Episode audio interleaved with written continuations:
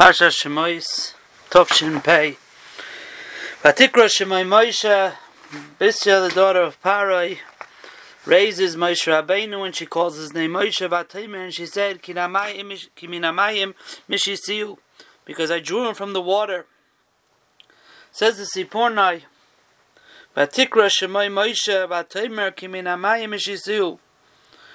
Hatam Shekarosiv Moshe. Why did I call him Moshe? Why did she call him Moshe?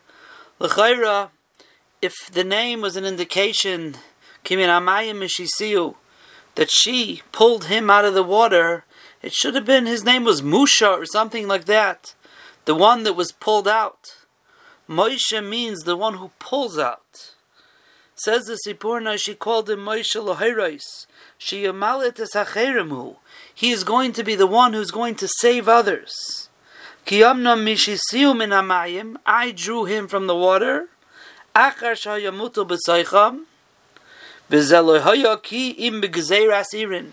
The reason I pulled him and saved him was hashgacha pratis from Hashem kedei shiyamalid hu es in order that he should save others.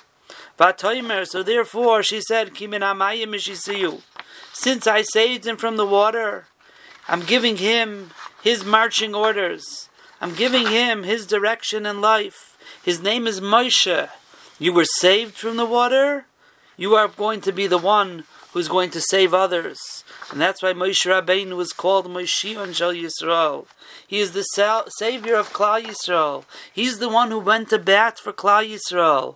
Why? Because he was saved from the water. And therefore, since he was saved, his job was to save others. That's why his name is Moshe. I saved him, and therefore he will be a Moshe. This reminds me of a vart that my Rebbe Zichroin Levracha, Rav Atzadik, Reb Shlomo Brevda, whose yahrzeit will be this week, B'ezras Hashem, was Mechadish when he was a Bacher in his shul. There was a youth Shabbos once a year. The Bachrim would take over. One would be the president, one would be the Gabbai, one would be the Rav, the other would be the Darshan and he was the darshan, and it was Chanukah time, and he was mechadesh.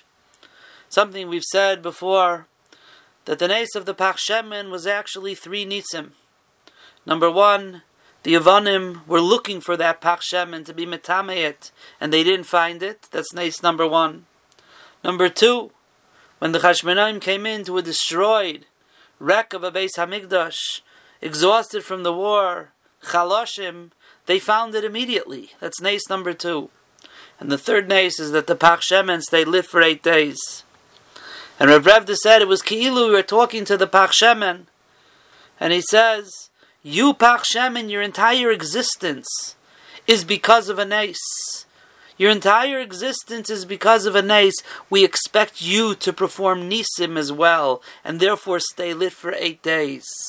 If your existence is because of a nace, we expect you to perform nisim. And he said that after, right after the war, and he said, any of us who are still alive, Shem Ritara mitzvahs, it's a nace, and Hashem expects nisim of us. And that's kimin amayim mishisiu. Therefore, who are you? You're Moshe. You are those who are going to save others. She was putting into his name his tafkid in life. But I'd like to take it a step further. Reb Chaim Shmulevitz has a beautiful shmuz in Parshas Noach, Maimer Hey of Tavshin Lamed Beis.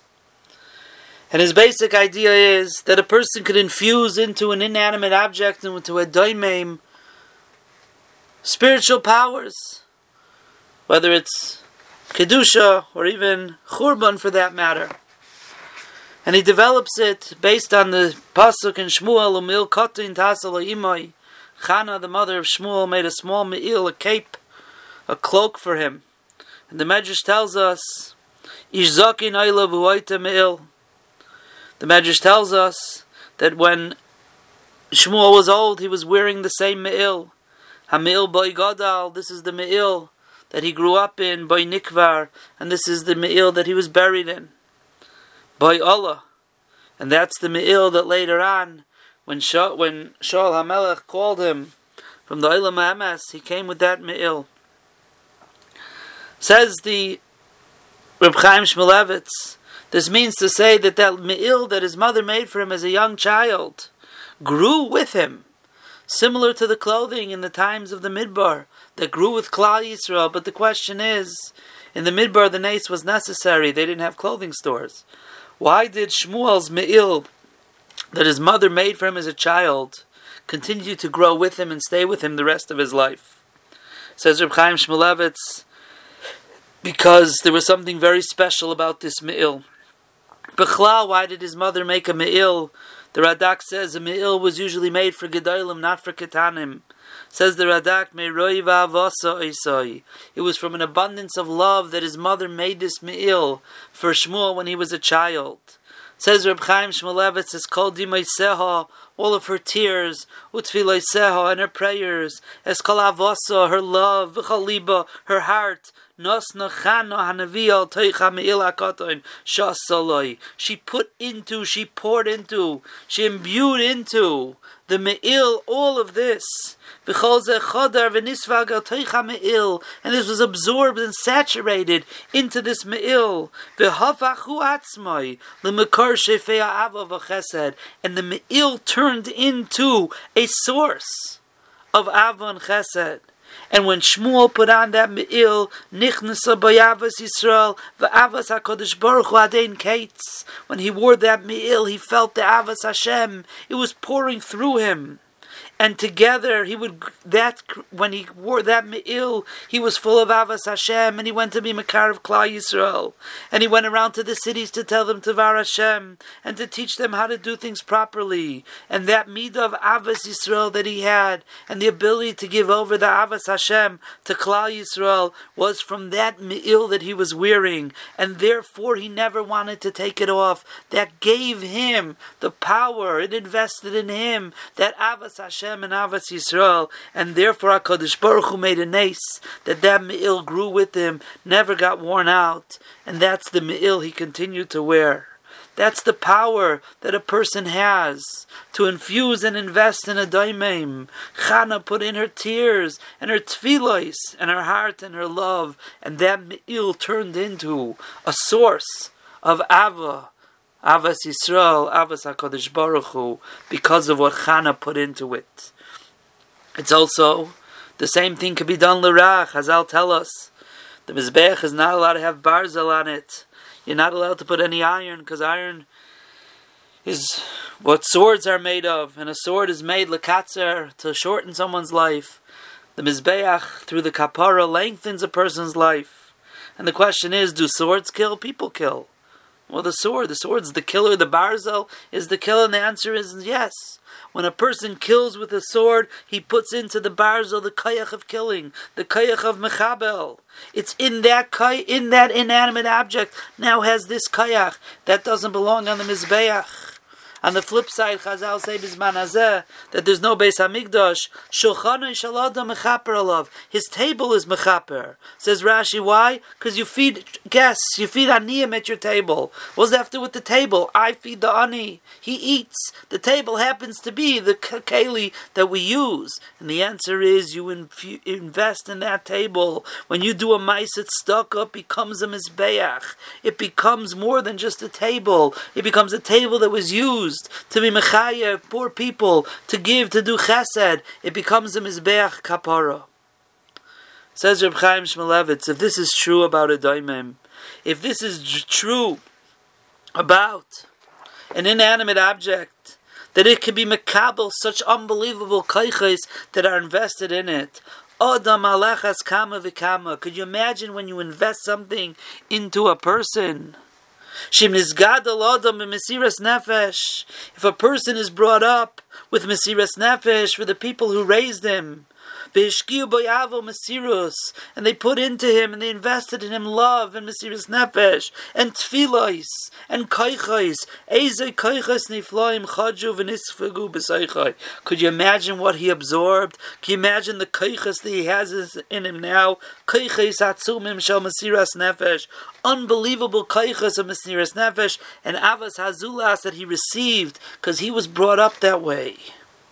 That says Reb Chaim Shmulevitz, why of all the names of Moshe Rabbeinu, do we use the name of Moshe, Kimin Amayim Mishisiyu, Basya Bas Paroi was being Moiser Nefesh to save Moshe. Her father had given out an edict. All the boys were thrown into the yard. They have to be killed. And she risked her life to save Moshe Rabbeinu and then to raise him in the palace. That Mesiras Nefesh, that Gemilus Chasadim that she did with him, that went into him. It penetrated him. He absorbed it. And it became part of his Kaichais and therefore Moshe Rabbeinu is now the Goyal and Mashiach Shal Yisrael, because he is someone who could be Meiser Nefesh for Klal Yisrael. He stood up so many times to save them. He even said, Take me out of your Sefer Torah, Rabbeinu Shalom. That's how much he was Meiser Nefesh. That's how much he was Goymel Chesed for Klal Yisrael. Where did Moshe Rabbeinu get that power? He got that power from the Mesiras Nefesh and the Gemil's Chasadim. The Basya Bas Pari did with him. He is the recipient receive those kaiches from her. He is that recipient, is the one who in, was invested the kaiches of Mesiras Nefesh and Gemil's Chasadim, and it became part of his Mitzias, and that gave him the power to be able to be the Mashiach Shal Yisrael. As Reb Chaim says in a different shmuz, the same yisoid, ki kol masha noisin noisin lemekabel, whatever you give, magia lemekabel v'nichnas boy beloy shiur. It goes into him without any shiur. It goes in so much, and that mesiras nefesh. Moshe Rabbeinu got from Basya Bas Paroi. And therefore, the Sforno is telling us that she gave him his marching orders. She gave him his job in life to be someone who's a Moshe. But according to Reb Chaim Shmulevitz, it was more than just giving him his marching orders. She gave him that power. She gave him that koyach to be the Moiser Nefesh. She gave him that koyach to be the Goimel Chesed of Klal Yisrael. my good friend Reb Aaron David and his wife are making a chasana this coming week. The Aufruf was today, and he put the Rav of Young Israel in Cleveland Heights, and he put out a kunchis to cover the chasana, and in the Hakadama he wrote some regoshim he had, some emotions and feelings he had about the Siyam Hashas. And he said over the Maisa, the Rabbi Reich said about Abba Rabba, there was a Yid after the war in a city in Europe. His cousin told him the story. Rabbi Avram, Rabbi Avram was a Shomer Shabbos, but that's about it. He didn't learn. He didn't come to davening during the week. He only came on Shabbos, but on Shabbos when he came, he said the bracha of Ava Rabbah with tears and emotion, tears rolling down his face. And finally, someone told him, Avram, what's the pshat here? You're not even a kaveitim l'tayra. You don't come to davening every day. What's this Ava Rabbah with the tears? And he said, I'll tell you the truth. I, as a child, remember my father before the war, Talmud Chacham, and this is how he said Avarabba. I have nothing left from before the war. My father was shot in front of my eyes. But for that moment when I say Avarabba, and I relive the way my father said the Avarabba, that moment, I'm back together with my father. I'm not missing anything. And Rabbi Reich was saying, don't take for granted this tefillah of Avarabba, because this Rebbe Avram has children and grandchildren who are Tamidi Chachamim, because of an Avarabba that he said just to be together with his father. Rabbi Aaron David Lebovitz pointed out, and he said his hergish was, could you imagine, hundred years ago, a yid, the Talmud Chacham, a Kaveitim Latayra, decides one day, run Rosh Hashanah perhaps, one Yom Kippur, he's going to have more kavana in Avarabba, and he develops a kavana, and eventually he's saying with emotion and tears. And he has a little son, his son, not even ready to learn too much. Then the war breaks out. There's no more Torah for his son, and he probably thinks to himself, "What's going to be? What's going to be with my child? What's going to be with me? Who's ever going to remember me? Who's ever going to remember me?" And he's killed Al Kiddush Hashem. And his son continues to say the Avarabba. But a hundred years later, Rabbi Reich gets up and says over his story about Avarabba in front of 90,000 people in the stadium and maybe close to a million people or perhaps more watching it and being a part of the Siyam Hashas. And all of a sudden that little Avarabba, that little Kabbalah that he made is making waves throughout the world. Not in his lifetime, many, many, many years later. Says Rabbi Lebovitz, don't take for granted any small thing you do. You never know what it's going to accomplish. And I would add on, could you imagine on Dalit or Hey Tavis of Tafshin Pei, a call went out to Gan Eden, to Rabbi Avram to come and to have such an aliyah for his neshama. All of a sudden, he's being thrown so much schar and he's wondering, he was killed 80 years ago. What exactly is going on here? And they tell me you don't understand. Today, a million people were nisayra from your avarabba. It's all your schus. The avarabba that you said with emotion had an impact on your son. It was your son absorbed it. Your son had nothing else after the war but that avarabba. He absorbed it. It became a part of him. And because it became a part of him, then many, many years later, it became a part of Klal Yisrael, and many people were Nisayra from your Avarabba, and now look at the schar that you're going to get from Bima'ir so many people. We don't realize the effect that we have on our children. Number one, we have to invest in ourselves, put kaiches and tefillas and demise into ourselves, to be a role model for our children. They should see what it means to be a Torah Yid, someone who learns Torah, does chesed, who comes to davening be an example for them when they see it. We don't realize it, but it becomes a part of who they are, and we never know what's going to happen.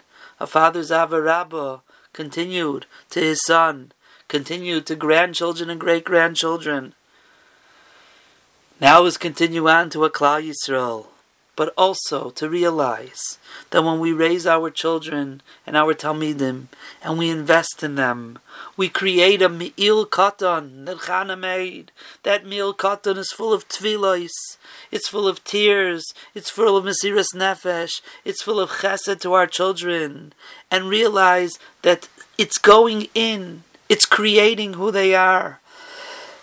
we may not see the results right away we may not even receive, see the results ever but something's happening.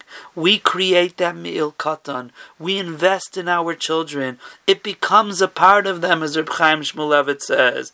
Everything we do for them becomes a part of them. And if it becomes a part of them, it gives them the kaichas to be able to continue our legacy and their legacy. That's the me'il katan that every one of us creates for our children. And if we keep that in mind, even though it's hard, because we don't see the Paris, but we should know that all of our efforts are not going nowhere. They're being made a part of, of, of the DNA of our children. They are going in taich taichai. They are going into him. V'nisvagu. They're being they're being absorbed. They're being absorbed by our children, becoming a part of who they are. And that is the mi'il katan that we create. We should talk about to keep that in mind, to pour in our tefillahs, pour in our mesiras nefesh, pour in our kaichais to ourselves, our children, create that me'il katan, and then we'll realize that lesson that Basya Baspare taught us. Vatikra Shemai Moshe, Kimin Amayim